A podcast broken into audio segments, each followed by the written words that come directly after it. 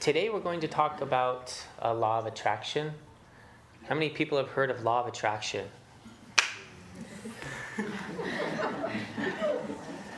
oh, yeah, law of attraction. Um, so, law of attraction is basically the principles is uh, the principles that state whatever we think we become, thoughts or things. We put enough thought power into something that it could materially uh, manifest for us.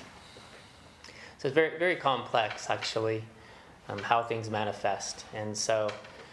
I've dipped into my little library a little bit um, and had to use some restraint in trying to uncover this topic because it is it's very complex. And in Buddhism, how things actually appear, like how karmas ripen, it's actually one of the most complex things that we could we could uh, investigate. So it's very difficult, and this is kind of one of the reasons why I wanted to talk about it.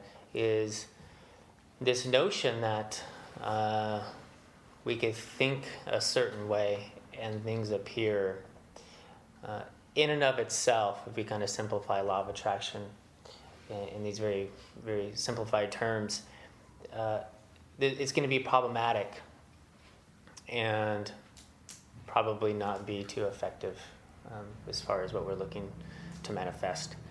And so the first thing that I want to talk about is why would we want to do this? And I think that this is one of the main I hate to say problems with it from a spiritual standpoint, but uh, it's not like the law of attraction isn't practiced even by uh, saints and sages uh, being around Tibetan Buddhism for a long time. They do things that we would consider law of attraction, yet they're doing so for the benefit of all beings. They're doing so to raise money for schools, to raise money for temples, to raise money for the centers, to spread the teachings, uh, so on and so forth. So the intention behind it is is very important. I remember they somebody asked Adyashanti about this one time, and and uh, he says, "Yeah, yeah, law of attraction, yeah, it works." He says, "I use it to uh, to get good parking spots. this is why I use it. I I go into the parking lot thinking I'm definitely going to get a good parking spot, and I do." He says, "Whether it's going to lead to happiness or not."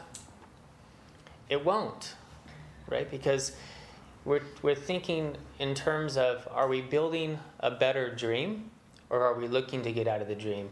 Are we building a nice, comfy samsara or are we looking to for liberation? Are we looking for freedom? So this is this is really what we want our heart to, to be. Are we going to manifest things that are going to provide lasting happiness? Mm. And so along those lines, I'm going to pass out um, a little teaching on how the Buddhists look at law of attraction and cause and effect. And, and I definitely want to uh, say a blanket statement here that I have no idea how it actually works. And uh, so my favorite phrase is, I don't know. I don't know. So I was talking with my amazing teacher, Venerable Tenzin Chogkyi, and so we had some contact back and forth. And so uh, this is this is from her from her amazing knowledge on the subject. So get a better understanding of, of of the Buddhist view on it, and then we could bounce that off of some of the more traditional views of law of attraction. So I'm just gonna pass this around. Is just like one sheet? And I'll keep one.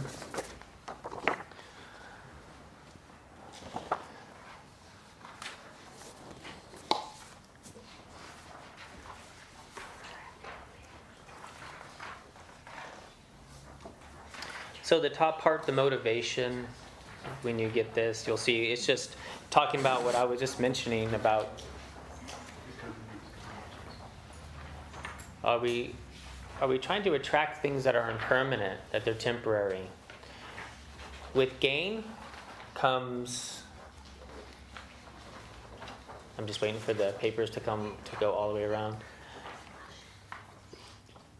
since this world is of a dualistic nature, good and bad, dualistic nature, as soon as we have gain, we have loss. or we have the fear of loss, right? There's polarities to everything, right? So if we are looking for these worldly possessions or things, material things, innately that comes along with it is the fear of losing them or or greed, attachment or aversion, right? So or greed of wanting wanting more. So this motivation, are we attracting lasting happiness? Now we can create the causes of of lasting happiness, of full liberation, full freedom. We could definitely create that too. So I want to get into the causes and conditions. So the causes in Buddhism uh, is also called karma, the cause, and and our karmas have four components: the object of the karma, the intention or thought behind it, the action itself, and the completion. Right? So to actually create a karma, to create a karma, you need all four of these. So let's say to create a positive karma, so let's say in Buddhism, if you want wealth, then you practice generosity, right?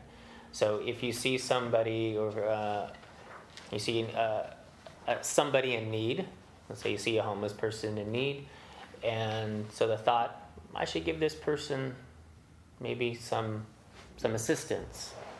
So that's that's the thought, and then you actually have uh, the motivation behind it. So the motivation must be pure to say to create a positive karma of generosity. You can't just throw money at them. So your motivation has to be pure too, to benefit them right? So they so they may be of benefit. So it's tied into our intention, our motivation is very important, right? So uh, then next comes the actual action. You actually perform the action, right? And then the action is completed. So this is an example of creating a positive karma, right?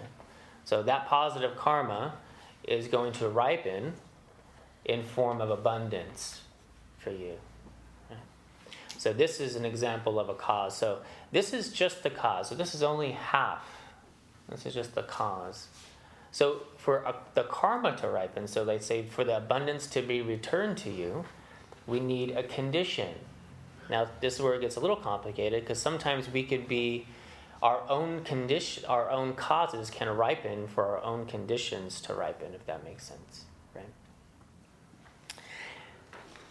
In other in uh, for other karmas to ripen, we need others. We need other people, right? So if you want a million dollars, for example,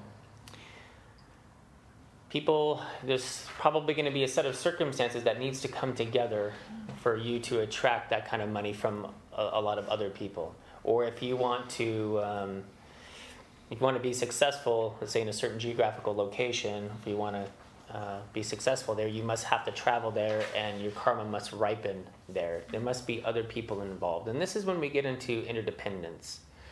So we cannot by ourselves manifest all the karmas that we wish to see manifest. We need others, right?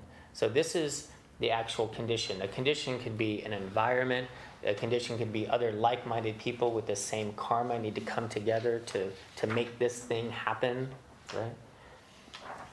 It, the situation has to present itself, right?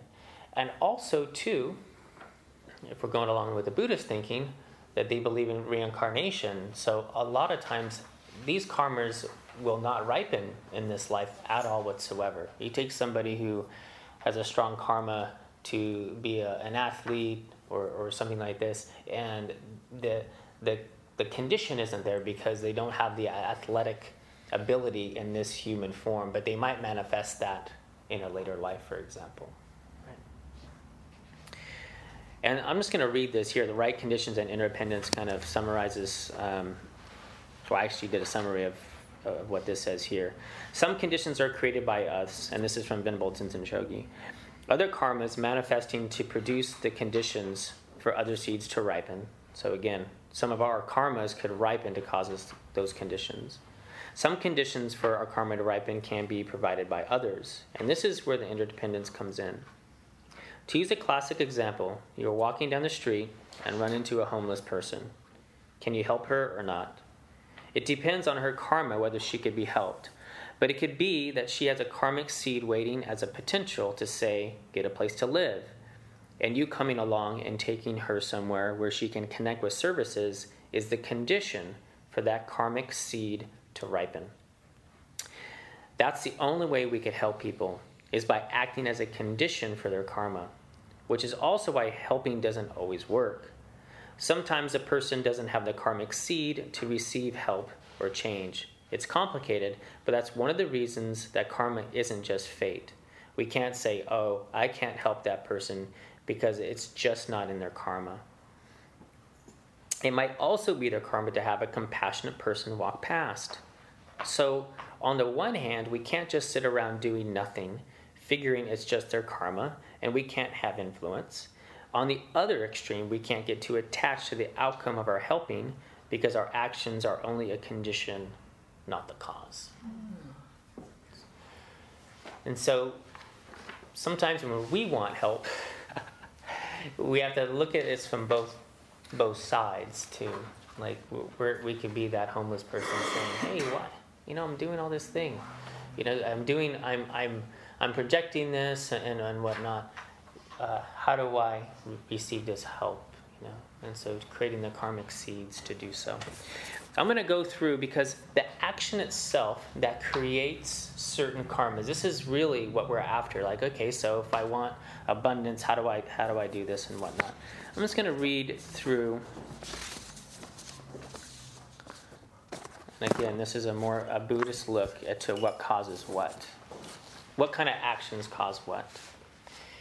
Um, I'll, I'll post these two on the Facebook page and in the next newsletter. Avoid killing and harming others, and by protecting the life of other beings, will gain long life and good health. So, what actions do we take to get long life and good health? We avoid killing, avoid harming others, and by protecting the lives of other beings. By avoiding stealing and by practicing generosity, you get a lot out of this one. If you avoid stealing and practice generosity, you get wealth and you get good looks. it's pretty awesome. Definitely this one. Yeah. Generosity is huge. So they say in your next life, very beautiful. Yeah. By, main, by maintaining a pure sexual conduct, we will have a good partner and few enemies. By avoiding lying and talking sincerely and directly, we will be appreciated and respected by everyone. By avoiding slandering and by making peace between the people that hate each other, we will have disciples and respectful employees. So, this is old terminology, but it means that you know you would be um, looked well upon, you know, by others. By avoiding painful words and by talking calmly and gently, we will hear nice things. So, use right speech and we hear nice things. So, if there's a barking dog next door, use right speech very nicely, talk lovingly, and then you get to hear sounds like Linda playing music. I like this one. By avoiding talking uselessly and by talking about important things, our words will be listened. So when we're not just chattering all the time, people will actually listen to us. By avoiding greed and by cultivating an open and generous mentality, our wishes will come true. By avoiding greed and cultivating an open and generous mentality, our wishes will come true. And this is something we're going to get into, which the power of a positive intention. The power of positive intention, you know, the, the classic uh, Buddhist one for the benefit of all beings. Our wishes come true when we have a pure intention to benefit all beings. By avoiding having bad thoughts and by cultivating love and goodwill, we won't be afraid and we won't suffer any harm. By avoiding being involved in wrong beliefs, by cultivating the real point of view, and by practicing it, we will have a correct, intelligent vision of reality. And actually, that's a line saying that you will be enlightened. Uh, it's, it's, it's saying that our delusion will fall away by avoiding being involved in wrong beliefs, wrong view, by cultivating the real point of view, seeing things as they actually are, and by practicing it, practicing it, we will have a correct and intelligent vision of reality. This means waking up, the correct vision of reality, waking up from the dream, right? Non-delusion, right? Okay, so this gives us a little overview of, of how Buddhists look at this, um, at these causes and conditions.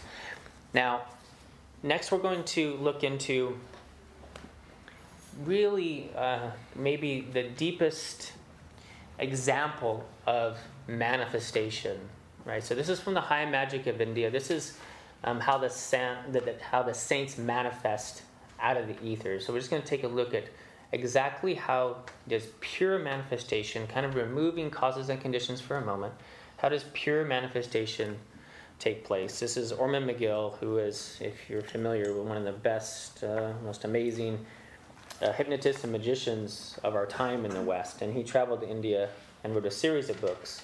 And he got to hang out with these amazing saints. Okay. This is from Swami Vivekananda. Swami Vivekananda says Chitta is the mind stuff, and the vrittis, vrittis are the waves and ripples rising in. I'm sorry, rising in it when external causes impinge on it. All thought is but various processes in the mind stuff called chitta. The waves of thought in, ch- in the chitta are called vrittis, meaning literally whirlpools. What is thought? Thought is a force, as a gravitation and a repulsion. It is absorbed from the infinite storehouse of force in nature. The instrument called chitta takes hold of that force, and when it passes out the other end, it is called thought. So, this is actually the mind stuff. Memory and dreams are classes of vrittis. You hear a word, that word is like a stone thrown into the lake of chitta. It causes a ripple, and that ripple rouses a series of ripples. This is memory. It is called a dream. Dream is another form of the ripple, which in the waking state is called memory. The bottom of that lake is the true self. That lake is the chitta. The waves are the vrittis. The bottom of the lake we cannot see because its surface is covered with ripples. It is only when the ripples have subsided and the water is calm that we can catch a glimpse at the bottom. If the water is muddy, the bottom will not be seen. If the water is agitated all the time, the bottom will not be seen. If the water is clear and there are no waves, then we shall see the bottom. This is calmness. This is our true self. This is our soul. Patanjali, the ancient founder of yoga, who lived about 300 BC and established the Hindu yoga philosophy, has millions of followers, followers in India and other lands. He devotes great attention to the subject of chitta and vrittis. In fact, his yoga aphorisms, the basis of his teachings, are made principally of references to chitta and direction for regulating the vrittis. His very first aphorism, is that, am I saying that right? Aphorism? Mm-hmm. All right now is states now is the exposition of yoga to be made yoga is a regulation of the fluctuations of chitta according to the teachings of the magicians attached to each particle of matter there is a little particle of mind in much the same way that the fog out of outdoors is caused by a little moisture to attach itself to each of the dust particles in the air in the same way one might say a little particle of mind stuff is attached to every atom in the universe, so that every atom has its own particular atom consciousness, as it were. When these atoms are bound together in the form, for example, of that of a starfish, then you will have starfish consciousness. Or if bound together in the form of a bird, then you will have bird consciousness. Or if bound together in the form of a man or woman, then you will have man or woman consciousness. When an object is presented to the mind and perceived, the latter is formed into the shape of that object perceived. It is held that these particles of mind stuff are mind stuff come together, thus forming the different units of consciousness. It is also held that concentration consists in getting more of these particles into one place. If you can condense them at a point, then you have absolute unity of consciousness at that point. because you have concentrated the material of the mind stuff in a matter just as a magnifying glass will focus the sun rays at a point. This, thus, the mind stuff is bound together at this point of concentration, and you have absolute concentration. It is then that the creative mind may go strongly into effect, and here's what we've been waiting for matter may be created directly by mind. I'll read that last line. It is then that the creative mind may go strongly into effect, and matter may be created directly by mind. So he's leaving out, there's a lot that goes into that. So, but to summarize, we have mind stuff like the akasha, the akashic mind stuff, this space stuff, right? The units of consciousness that are attached to this mind stuff. And by visualization, we could visualize we could visualize an image and we could do so with such strong concentration and influenced by will and prana by energy and by holding that fix for a certain length of time the saints and sages the high magicians can manifest things out of the ether out of this mind stuff comes stuff reality material stuff now, this takes an amazing amount of dedication, okay, to do this. Now, I'll just briefly, oh, actually, my second, oh, no, it didn't. So, concentration is but one factor. So, the akasha, the actual mind stuff, the space, the uh, ethereal substance pervading all space, right? We need this. We need prana. We need the subtle energy which animates and energizes all of nature. So we need the energy, right? And we need creative mind. We need a concentrated creative mind. These are the three principles to manifestation. You need the space, you need the energy, the will, right? And you need the creative mind. So we this is the basis of all law of attraction, right? So all of us we have the the akasha. This is just all pervading, right? So they say, hold your thought on a certain object with concentration, and will it to be so. So this is energy follows will. So we have energy. We have we place our energy somewhere, and then prana automatically follows this life force, right? Now, let's say if you're studying this if you're if you if you're uh, in India and you're born into this caste system of magicians, you're going to start out a small small child, and they're going to give you a rose, right? And you're going to have you're going to spend years, maybe nine, ten years, to memorize in your mind every single aspect of that rose, every single aspect with amazing dhyana, the concentration, right? Amazing. So it would take years and years and years just to have that, that concentration needed. And then you're going to do Kundalini pranayama practices for all that time, focusing on awakening the Kundalini and providing enough life force to actually manifest something out of it. It's, just, it's an amazing, amazing process. And so, what they do first is they influence the chitta of others.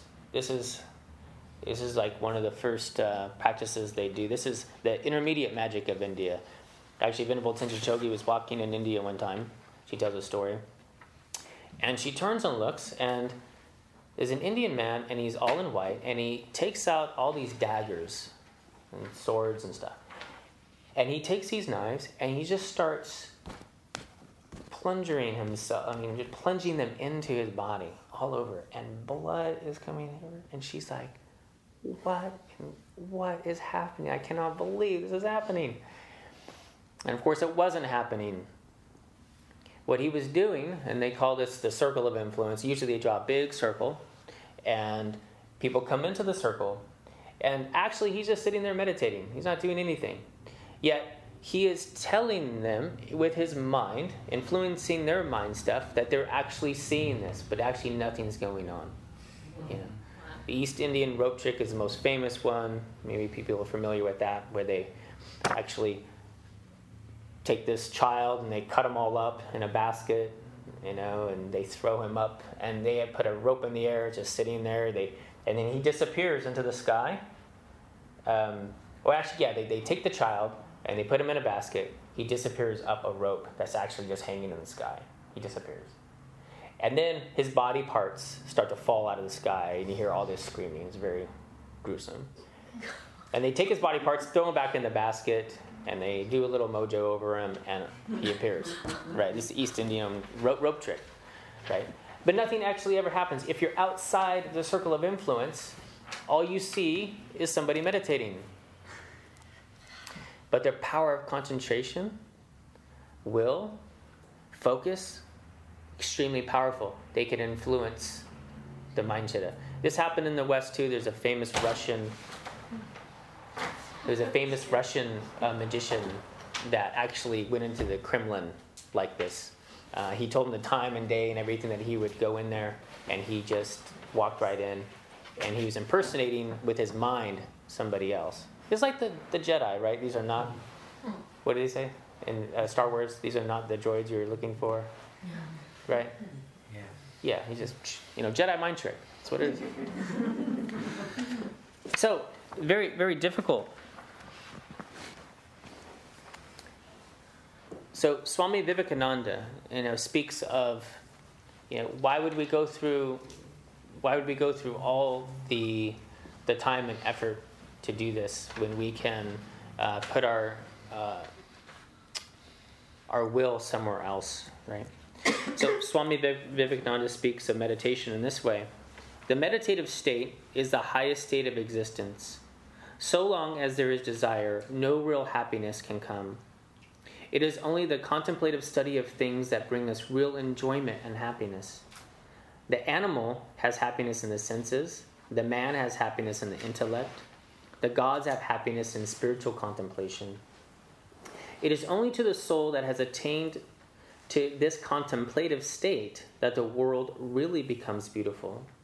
To him who desires nothing and does not mix himself up with them, the manifold changes of nature are a, are a panorama of beauty and sublimity. These ideas have to be understood in the dhyana of meditation. When the power of dhyana has become so much intensified as, intensified as to be able to reject the external part of perception and remain meditating only on the internal part and the meaning thereof. This is called samadhi. Abstract dhyana believe, uh, belongs to the mystics, concrete dhyana, dhyana belongs to the magician. We shall direct our attention towards the latter as we learn now of the power of concentration. So, it's just saying, yeah, if you want to be a magician, cool. You know, you could you could focus all your concentration on that. Are you going to be happy? no.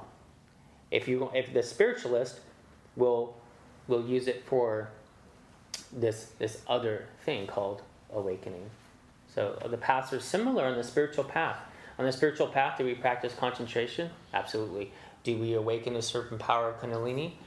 Absolutely. If, if you're practicing mindfulness, by the way, that's a Kundalini practice. Most people don't know. Mindfulness automatically stirs the Kundalini. It just does so in an unforced way, right? So it automatically stirs. So the development of prana, absolutely, right? But we're doing so to reach the, the crown center, right? To, to move that energy up and awaken the heart and, and do these things, right? So the intention is different. So why are these principles kind of intermingled within concentration and just the development of the siddhis, the development development of the power? This is why. Because yeah, we need we need both. Like, well, we use the same tools, but we're going to a different place, right? Same tools, different place. So this is actually. So we talked a little bit about how the Buddhists look at it. We talked a little bit about um, how things actually manifest. Um, I'm going to see just a, a couple examples here I grabbed way too many books. so little time.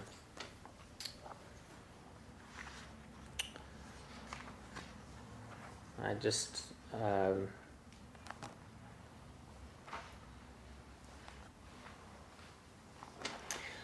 so this is from uh, grandfather uh, named Stalking Wolf. He's a Lipan Apache, and uh, uh, Tom Brown Jr. was practically raised by him, so he has these amazing stories about about grandfather. And so grandfather here is talking about the elements of power. He called it elements of power. So when we're when we're looking to envision something, and he called it envisioning, when we envision something, then we need to we need to have the elements of power. And one of the elements, and I think this is one of the things that's missing, is something he called inner vision. You have to have inner vision to manifest something which is likened to intuition. So we must kind of know on a very deep level and be quiet enough and silent enough to get these hits of intuition to say, yes, this is something that I should do. You know, sometimes we could go off on the wrong path and with all the zeal in the world, but it just doesn't really sit right with us. So this is talking about inner vision. Then one night, while sitting around the, our campfire, grandfather revealed to us the awesome simplicity of it all. It was all so simple that I actually felt stupid for not realizing it before. He said, The worlds beyond man, the island of the spirit that moves through all things, the world of the spirit, and the realm of the shaman, do not speak to us in the tongues of man, but only through the tongues of the heart. These worlds, know no words or logical concepts, but deal in languages that can only be fully conveyed through the heart. First, we must arrive at these worlds and await their communication, and then we must wait openly and purely, with a mind free of all logical thought. For it is only through the pure mind, the spiritual mind, that we could hope to understand these conversations. So he's saying this is how he's talking about inner vision, how to connect with inner vision with our high intuition. And he's going to use an example here of of when um, inner vision maybe had a or his dad had a problem connecting with inner vision. I remember the evening that my dad and mom had a long discussion at the dinner table over something I could not understand at the time. My father had told my mother that someone he knew from the business had offered him a partnership. My dad said that to buy this partnership would take all of his money they had, and they would probably have to remortgage the house. I could see the anguish on my mother's face as my dad spoke, especially when my dad told her that most people felt that this new business venture would probably fail. That would mean that my dad would lose everything if he invested in this partnership.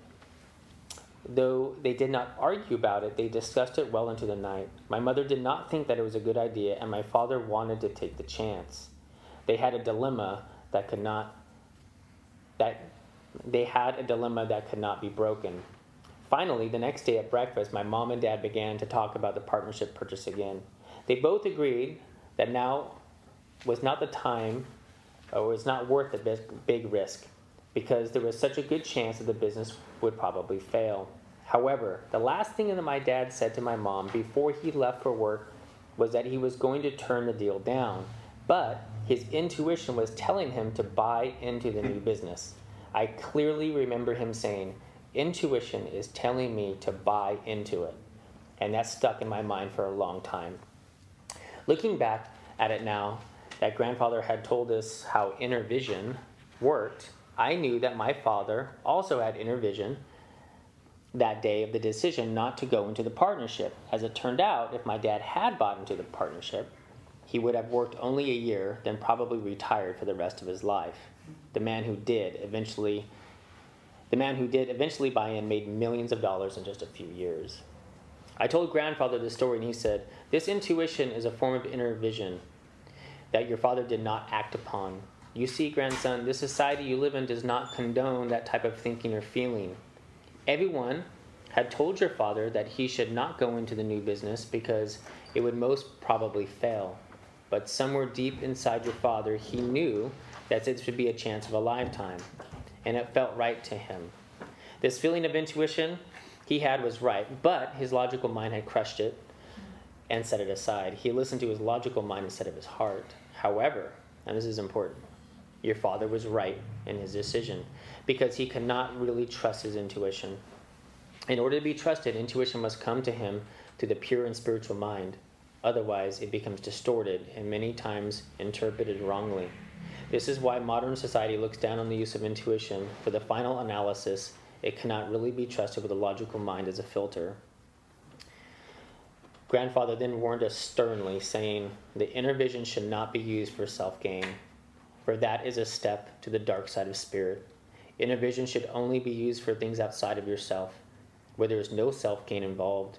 You should never even think of asking inner vision for answers that involve the self, only for things that will help others and your earth mother. If the spirit world or the world of the spirit that moves through all things needs to communicate to you on a personal level for your personal good, then it must come from these worlds. And he goes on to say that even the most mundane thing that you think you're doing for yourself, do it for the, for the purpose of all beings. He, if he taught Tom Brown how to make an arrowhead, they would do it for the benefit of all beings. That maybe sometimes he would have to use this skill to help another human being. That's how they would learn the skills. Everything, right, for the benefit of others. Right? Mm. So I think that this is missed sometimes. These these elements of of power, if if if you want to use that word, is this intuition and the purpose beyond self. Mm-hmm. Right? They say that if we have a purpose beyond self, then all beings are on our side. All beings are pulling for us to succeed, whether they know it or not, right? If our intention is pure, then we have the support of all beings. Mm-hmm. Even little spiders on your side saying, Come on, you can do it, mm-hmm. right? And it could be a simple thing. Like I mentioned before, Lama Zopa, you know, before he eats, he eats for the benefit of all beings. So to sustain the physical body, so I can be around to help others, mm-hmm. right? This is why I eat. This is why I sleep, right? This is why I, I breathe, right? To be of service to others. So I definitely want to leave enough time uh, for us to discuss. I can go on and on, but I think that's enough uh, for me yapping. Uh, it's a big room. I think we have some people in the back, maybe in the back doing massage. I know it's gonna be really hard. They they know that we're here and whatnot, but um, I really want because I know there's such a wealth of information in this group. I want us to be able to talk um, between ourselves and open it up to Q and A. And so maybe we could pull off into the sides and whatnot and and get into groups of no bigger than four and use your inside voices like like 30 people in a room inside voice or something